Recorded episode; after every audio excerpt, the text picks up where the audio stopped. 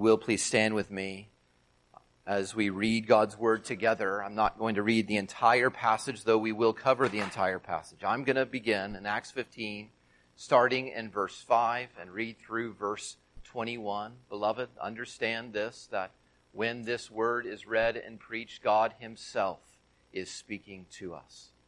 Acts 15, verse 5.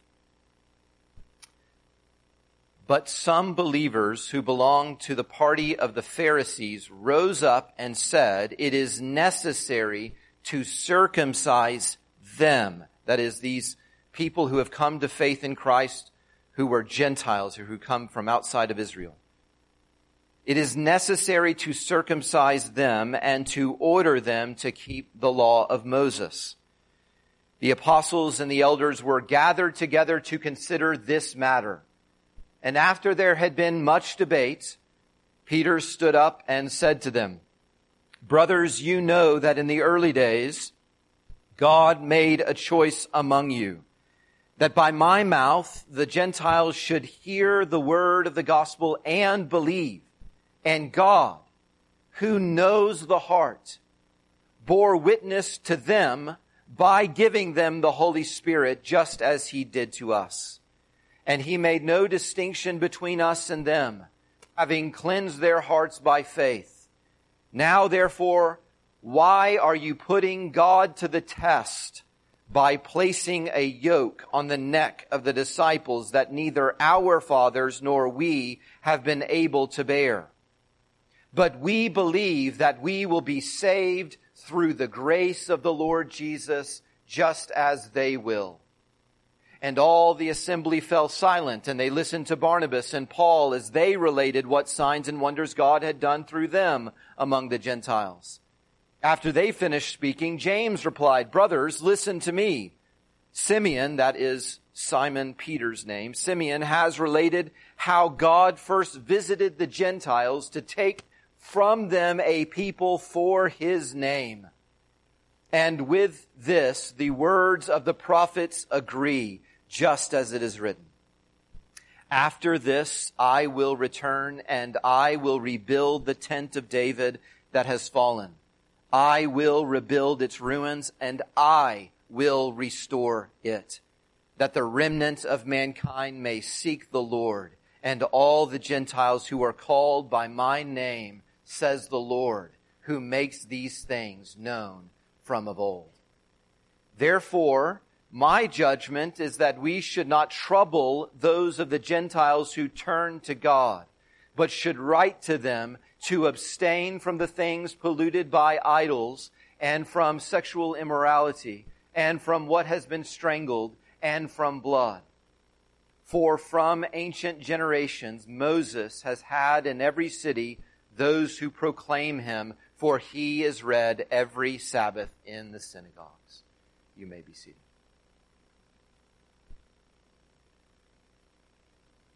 This is one of the most significant passages in the New Testament. What's going on here is called the Jerusalem Council, where this group of people get together and answer the question that is, a, is poised, uh, posed to them in, in verse 5. I want to put before you this entire passage in four parts. I want you to imagine this council like a court. And what we have first is charges that are leveled. And then second, we have witnesses testify. And then third, we have a jury that deliberates. And then fourth and finally, we have a verdict that is delivered. Point number one comes from verses one through five. Look down there at the charge that is leveled. This is the reason why the court convenes that day. Last week in chapter 14, Paul and Barnabas was, ended that chapter reporting to the church in Antioch all that they had accomplished over the, the previous two years going out th- through Galatia. And they say, God has opened a door of faith for those to believe who are in the Gentiles. Listen, when they say those words, it is only natural for the Jewish people who are listening to remember what God said in Deuteronomy. This is the way things were in the Old Testament. God says to Israel, out of all the peoples in the world, you alone, Israel, are my people. All the other nations will not know me. If that were to remain true, we would not be here today. We could not know the Lord.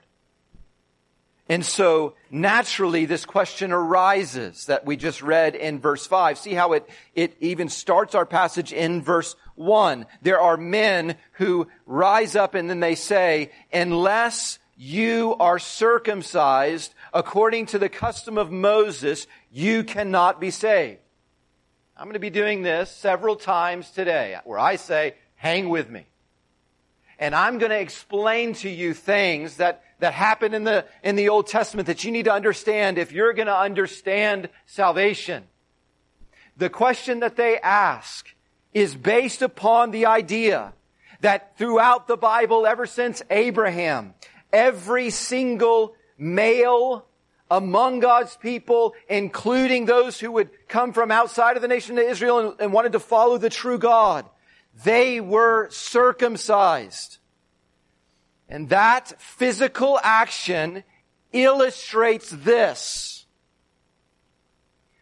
I am cut off from the world, from other gods, from worthless religions, and I am devoted only to the one true God. I will serve him. All of that was displayed and illustrated in circumcision. So Dr. Luke is writing the book of Acts to a man named uh, Theo, we'll call him.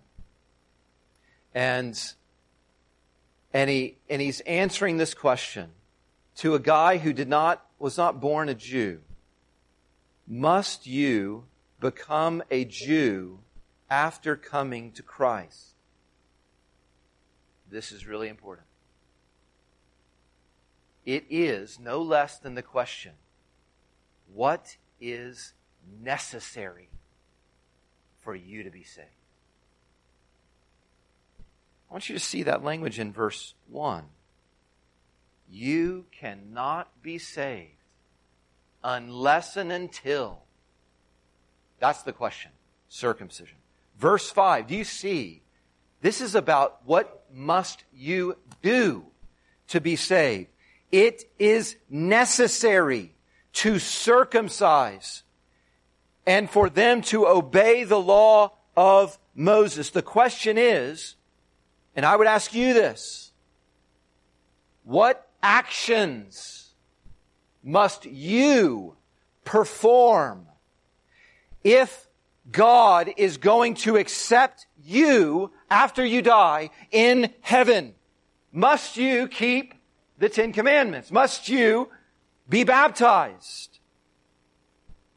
Look in verse 2 how they respond to this question being posed. It says, they had, Paul and Barnabas had no small dissension and no small debate with them. I don't know if anyone here is not a Greek scholar. Let me interpret for you what it means to have no small debate over this question of what is necessary to be accepted by God. No small debate means a big old argument. And that is a signal to you and me that this really matters. Don't you need to know that you know that you know? Here's the question, and you should think about it. What proof do you look to that you are saved? That's the charge level that we have to obey circumcision or just this fuller idea of having to obey God's laws in order to be saved. But the second point comes in verses 6 through 21. And here the witnesses testify. a council comes together in the city of Jerusalem. Everyone travels there. There's this holy jury, you can say. The elders of the first church of, of, of, of, Christ is, is there in Jerusalem. All the apostles are there. And if you know anything, if you've watched any movies uh, uh about uh, legal matters, the most consequential phase of any trial is this portion of the trial, and that's why we're going to spend the majority of our time in these verses. It's where the witnesses are examined. And what I want you to especially notice is what evidence the star witnesses sway the jury with two kinds of evidence. Peter and Paul give the first kind, and it is what God has, done. And then the second kind we'll see from James, and that is what God said he would do. This is how they sway the jury and answer the question. Peter stands up and he's talking about what happened in chapter 10 whenever he visited Cornelius, who was that non-Jew, that centurion who came to faith in Christ. And Peter stands up and he says, God saved the Gentiles by grace. Look back in chapter 15 and verse 7. Peter stands up and says, Brothers, you know that in the early days God made a choice among you that by my mouth the Gentiles. I was supposed to go to Cornelius so that Cornelius and his household would hear the word of the gospel and then believe. And then notice this in verse 8. And God, who knows the heart, bore witness to them by giving them the Holy Spirit just as he did to us. And he made no distinction between us and them, having cleansed their hearts by faith. And then look in verse 11 again. We believe that we will be saved through the grace of the Lord Jesus. That everyone who is saved will only be saved through the grace of the Lord Jesus. As we go through the book of Acts, you should also know that this, these are the last words we'll hear from Peter. First half of the book, we're focused on his preaching. Now this is the last sermon. I want you to remember what he witnessed that day at Cornelius' house when he preached to these people who he had been taught were unclean and could not be saved. The Holy Spirit, we're told, falls on them while they hear. And then they notice that they start speaking in tongues, which was the sign in Acts chapter 2 that the Jews had been saved by God through Christ. So he had seen them receive the Holy Spirit and the evidence was the same for the Gentiles as it was for the Jews. Now for you and me, we're right back to our question. And this is maybe the most important question of your life. What must you do? What actions do you need to perform in order to be saved? Well, let's look back at the text and look specifically for who is the actor. In other words, who is the one doing everything in verse 8? God, who knows the heart, bore witness to them. God gave the Gentiles the Holy Spirit before they were uh, circumcised, without them being circumcised, based nothing upon what they had done. Verse 9, God made no distinction between us and them. He cleansed their hearts. We are saved, verse 11. We are saved. We're not the ones who act in order to get saved. We are the ones who get saved by someone else. So last Thursday night, we gathered together and we talked about that fourth stanza of that wonderful Christmas carol, Hark the Herald Angels Sing. And we'll sing that song at the end of this, this time together, and we, we won't sing this, this verse again, but I want to remind you of this verse. Come, desire of nations, come, fix in us thy humble home. That's what we want Christmas for. Come, desire of nations, come to us and fix in us your home. In the beginning, God lived. He had an address on earth, and it was the same address as humanity's address. And then sin entered the world. Sin entered the world when Adam did not keep God's command. And what did God do? He evicted humanity. He cast them out of his presence. We were kicked out of his house. That's why it's the desire of the nations. If you want to know what the whole world should long for from Christmas, what should be on their wish? The desire of all the nations is, come God, and we want you to do this. Not make my life better now, but fix inside of me your home. The original fixer upper is the human race. Incapable of God living with us. So someone has to come that we might live with him.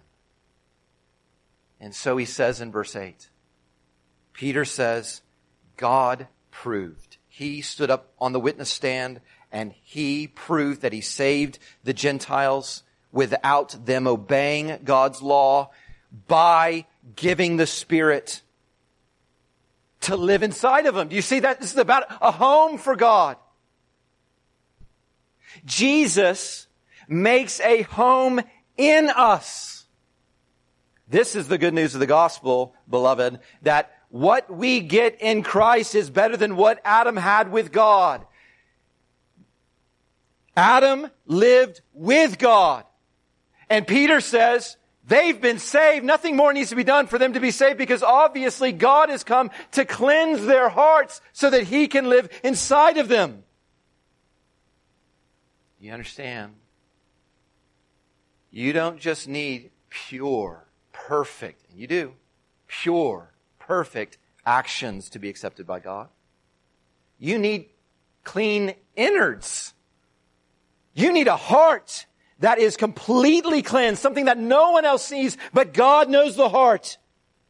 And God is going to make his home inside of his people. So Peter says they must not still need to be cut off from sin in circumcision because the Spirit can only live in a heart where there is no sin. Therefore, nothing more is necessary. God himself has said that they must be saved already. Now, I'm giving you some deep truth here, and I'm going to keep on going. Verse 9 says, Their hearts were cleansed, and then you've got this small word by faith when a child uh, wants to show off something that sh- could not be explained well, they will say this phrase. You're probably familiar with it. Look, Ma, no hands. Maybe he's riding a bike and he learns for the first time how to stay up on his bike without steering it. Look, Mom, no hands. When it comes to a clean heart, Our hands have nothing to do with it. We cannot do anything. None or all of our obedience cannot cleanse our hearts. And so he says our hearts were cleansed when we believed. You just have to believe. If you believe in Jesus, which is despairing of everything in yourself and depending totally on the Savior. When you just rely upon Christ, then your heart will be cleansed and God himself will come in and live with you. Peter says, God did this. He saved the Gentiles by grace. And then James steps up and he said, that is exactly what God said that he would do back in the prophets. Back in Amos, you see that in, in verses 16 and 17. There's these quotes from the book of Amos chapter 9 where James steps up and says, it's not just what God did, it's what he said he would do. What actions do you need to perform to be saved? That's the question James is answering. What do you have to do? Will you look at who the subject of all the verbs is in verses 16 and 17? I mean, the one who's doing all the action. Verse 17, everything that's being said here is said by the Lord. And what does he say? Verse 16, I will return. I will rebuild the house of David that has fallen. I, God says, I will rebuild its ruins and I will restore it. Then the, the remainder of mankind may seek the Lord who are called by my name. But it is the Lord who makes thing, these things known from of old, who makes it so. Again, let me explain this to you for the sake of your eternity. I want you to understand what he means in verse 16 about the house or the tent of David. It is a reference to the king in the Old Testament, David, and all of his people. That's who his house is or his tent is.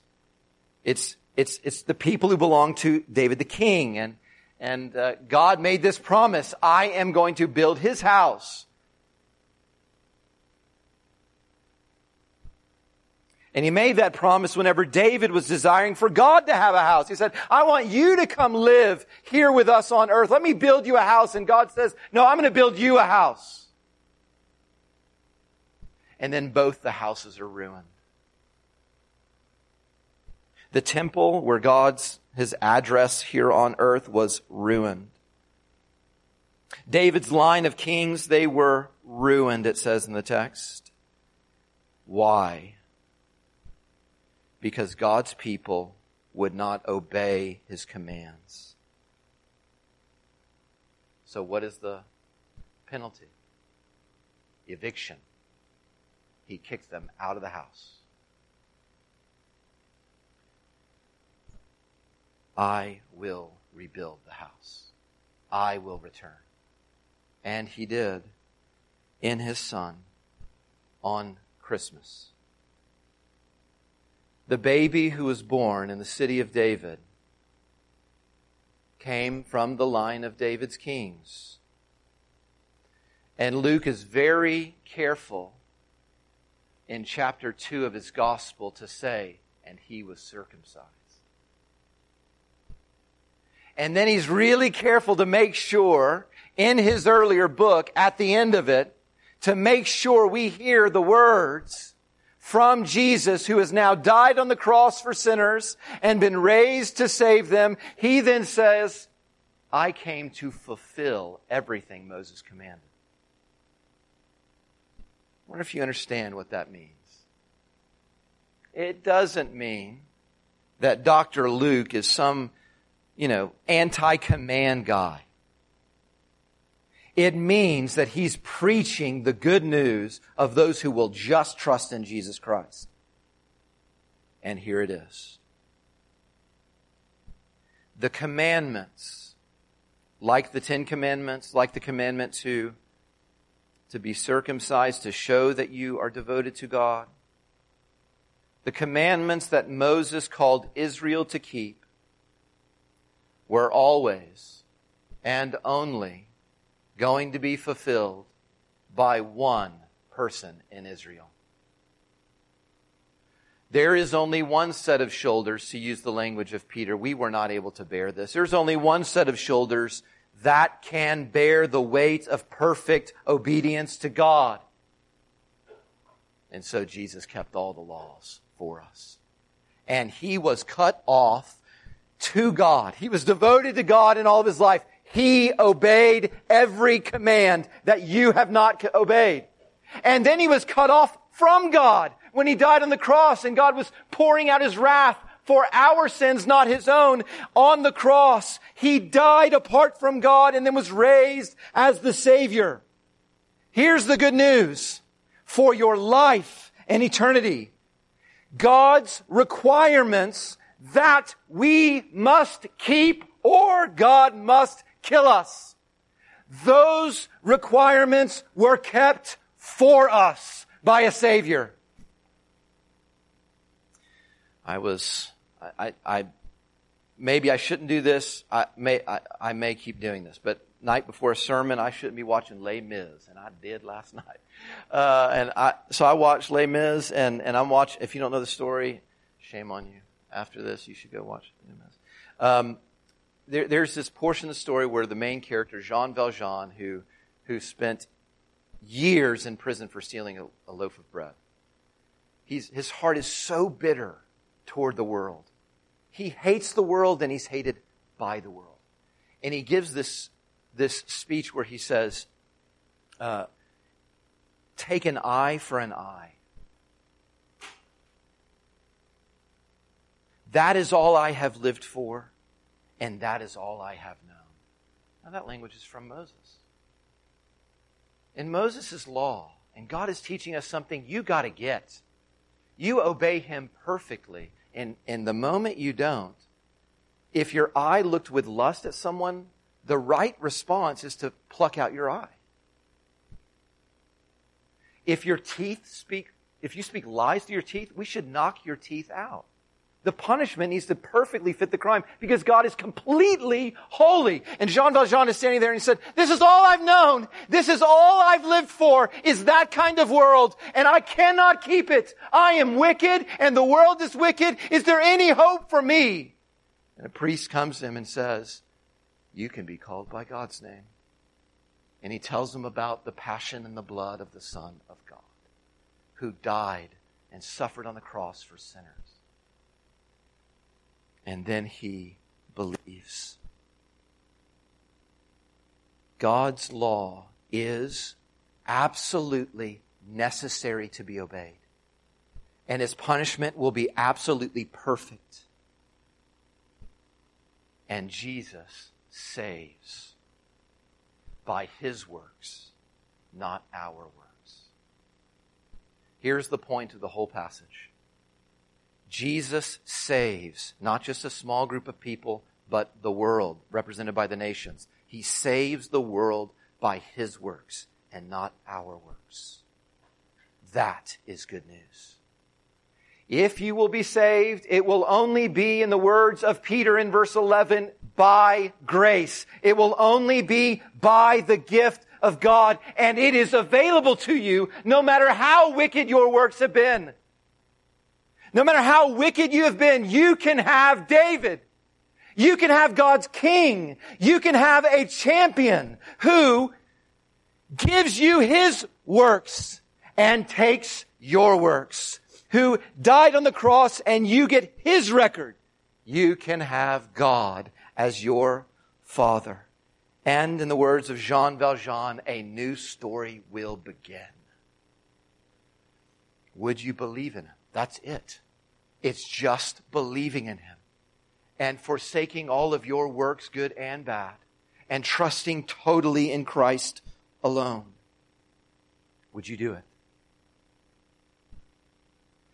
In verses 19 through 21, James, who is the pastor of the church in Jerusalem, who is the brother of Jesus, he gives his closing argument. Look there in verses 19 through 21. We have to see the irony in what he's saying. We've got to deal with it. He says, This is my judgment. Do not trouble these new believers. Don't trouble them by, by trying to make them obey Moses' laws. We've not been able to keep it. Only Jesus can keep it. Don't trouble them with that, but do tell them to abstain from the things that Moses told them to abstain from. Now, there's an irony there. They don't have to obey Moses, but make sure they abstain from the things that Moses says to abstain from. When I was something like 10 years old, we, uh, I got my for the first time, we moved into a new house, and for the first time, I had my own room. And I was an obnoxious child. Um, and I hope no one's thinking you're still obnoxious, Ryan. Um, but I was an obnoxious little child, and I was so excited about having my first room to myself that I came up with a list of rules for anyone who walked into my room. And I put this list on the outside for my cousins because they were coming by later that day. And I said, rule number one, if you see a bug, kill it and get it out my room. Rule number two, take your shoes off before you come into my room. I'm not trying to keep this dirty. And there were punishments for every rule that was broken. Push ups, a certain amount of push ups if you didn't do it. James says, This is what we're going to do. We're going to send out a letter everywhere. Notice that Moses has preached. Why, why do that? Because we don't want, whenever Moses' law is given, we don't want those people who are Christians to believe they have to be circumcised the way that Moses says. But we do want them to believe when Moses tells them they can't serve idols anymore. And all of these four suggestions that James makes are about idolatry. It comes from Leviticus where sexual immorality, having sex with someone who's not your spouse, was something that people in other nations and with other gods thought would promote their holiness. And he says, don't do anything that the pagans do. And they would eat blood. And God said in his law in Leviticus and in Genesis, the blood's for me. It's not for you. The blood represents their life, and they owe me their life because of their sin. The blood is to atone. So don't, don't eat anything that's been strangled and their blood is not drained. Because that's what the pagans do. So send them a letter that makes clear how you get saved. But also let them know that when they are saved, they must never go back to idolatry. Let me put it another way. This whole council in Acts chapter 15 is answering the question, how do I get into God's family? And the answer is utterly clear. It is by faith in Christ's works, not in your works. But the letter from James is also supposed to say, not just how do I get into God's family, but how should I live once I'm, I'm inside his house? And you could summarize these four things with one rule check your chains at the door. You're a slave no more. You follow God alone.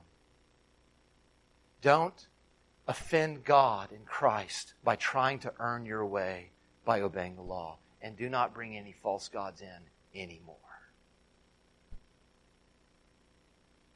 Jesus saves the world by his works, not ours. Third point I'm going to make quickly. We see the jury deliberating after the witnesses have given their testimony in verses 22 through 29. I want you to see just in a few verses, look in verse 22.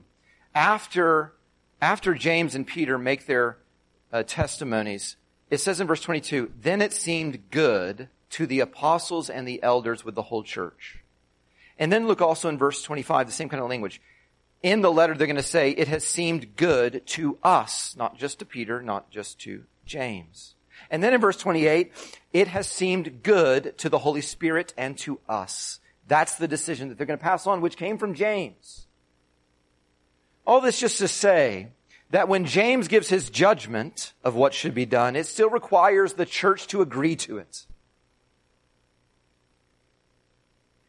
James, in other words, as an apostle, is not acting with a final say, like he's the judge who's ratifying the jury's decision. No. What he's saying in verses 19 through 21 is, ladies and gentlemen of the jury, this is what I think you should do. But the decision is yours. And so, if I can just say this to Redeemer Church, perhaps, this Wherever the congregation has authority, the elders have leadership. James, the pastor, leads them, but the congregation has the authority. And all of it needs to be based upon the Holy Spirit, it says. And that happens when we rely upon His Word. The jury deliberates and they basically send out James's decision.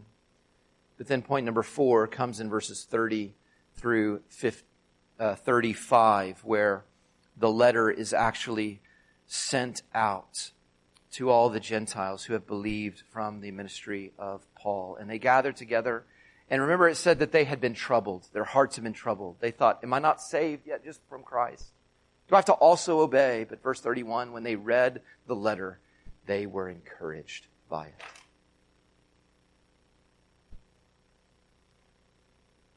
Fix in us your humble home. Fix. Fasten. God, we want you to move inside of our hearts and never to move out again. We want you to never evict us. We want you to come in such a way that we never are cast out of your presence. And that it would not be based upon anything in us at all, or we will be kicked out. If you want a Merry Christmas, if you want a merry life, do not celebrate food or gifts or family celebrate Christmas. God with us. For God in us. Listen. With God in, and not just with, any possibility of eviction is out. If He has cleansed our hearts and given us the Holy Spirit and He's moved in, there's no way He's kicking us out. Christ has fixed God's home in us. Moses can't give us anything more. And let me give you a warning. From verse 10, look at what Peter says. Listen to me. This will be a, a battle for the rest of your life, as it is in mine if you try to base your confidence before God, if you're looking for proof in you and your obedience, listen to what Peter says. You are putting God to the test. That doesn't sound too bad. Unless you've read what Peter, when Peter said those words earlier in Acts chapter 5. It was the last words that Sapphira heard. You have put God to the test, and now the men are going to carry your dead body out of here. In other words, not only is lying to God deadly dangerous, but the same goes for resting your eternity upon you. Your works, your obedience to baptism, your sacrificial love for God's people, your service to God's people in the church, your caring for orphans, all great things, your, your growth in godliness, none of it enables God to accept you. Those works prove God has already accepted and changed you. The verdict is delivered to all the world in Antioch and beyond, and now here in Young County. And the verdict is, it's done. It is finished. You have no more works to do. Trust in Christ alone. Beloved, do not let your weak works trouble you,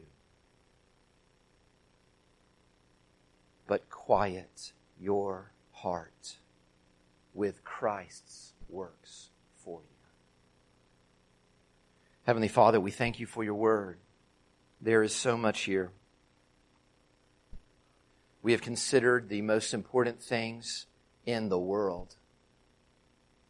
And Lord, we pray that everyone here would turn not only from selfishness, but but that that would include thinking that they can earn their way to you in any way. God, remove it all. And help us to be people who lean upon Christ alone. We thank you that Jesus saves the world by his works and not ours. We ask this in Jesus' name. Amen.